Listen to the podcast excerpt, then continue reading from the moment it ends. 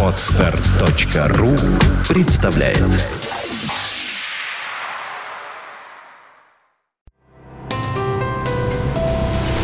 Здравствуйте, уважаемые слушатели! Редакция сайта бухгалтерия.ру подготовила для вас обзор самых обсуждаемых новостей недели с 6 по 12 августа. До 15 августа ПФР принимает расчеты по начисленным и уплаченным страховым взносам РСВ-1 за первое полугодие 2012 года, а также сведения индивидуального персонифицированного учета за второй квартал 2012 года. За нарушение сроков сдачи отчетности могут оштрафовать. Напоминаем, представлять отчетность в электронном виде с электронно-цифровой подписью необходимо в том случае, если численность работников компании превышает 50 человек. Однако ПФР рекомендует применять данный порядок и прочим нашим страхователям. ФСС будет выплачивать пособие за работодателя. В Госдуму внесен законопроект, который предусматривает выплату пособий, если неизвестно местонахождение работодателя и его имущество, либо у него нет средств на выплаты. Сейчас в подобных ситуациях фонд соцстраха не выплачивает пособия, так как это не предусмотрено законом. В итоге работники не могут получить гарантированные государством пособия, выплачиваемые за счет средств фонда. Чиновники готовятся к решению сложного вопроса о пенсионной реформе.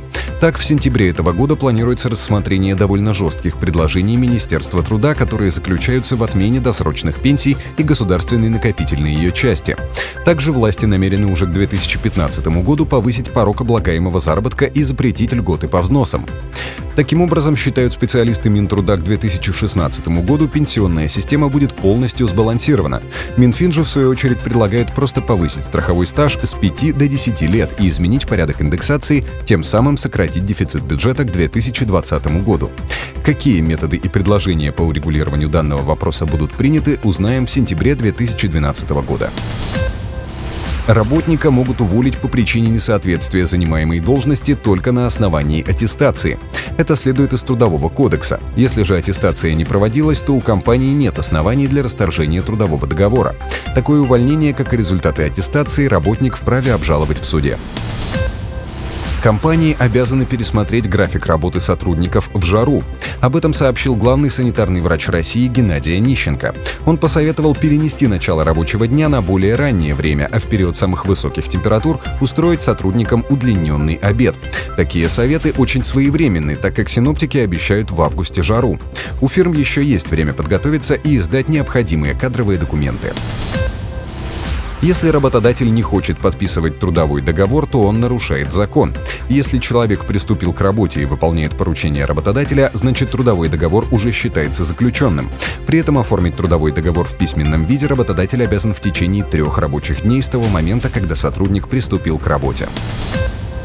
Бывший главбух сети «Эльдорадо» заочно приговорен к пяти годам лишения свободы за уклонение от уплаты налогов. По версии следствия, главбух и другие фигуранты дела включал в налоговые декларации «Эльдорадо» заведомо ложную информацию, благодаря чему организация не уплатила 454 миллиона рублей налогов.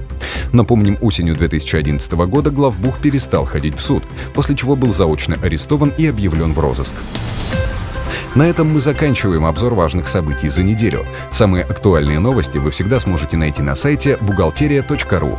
Спасибо, что вы были с нами. Слушайте нас через неделю.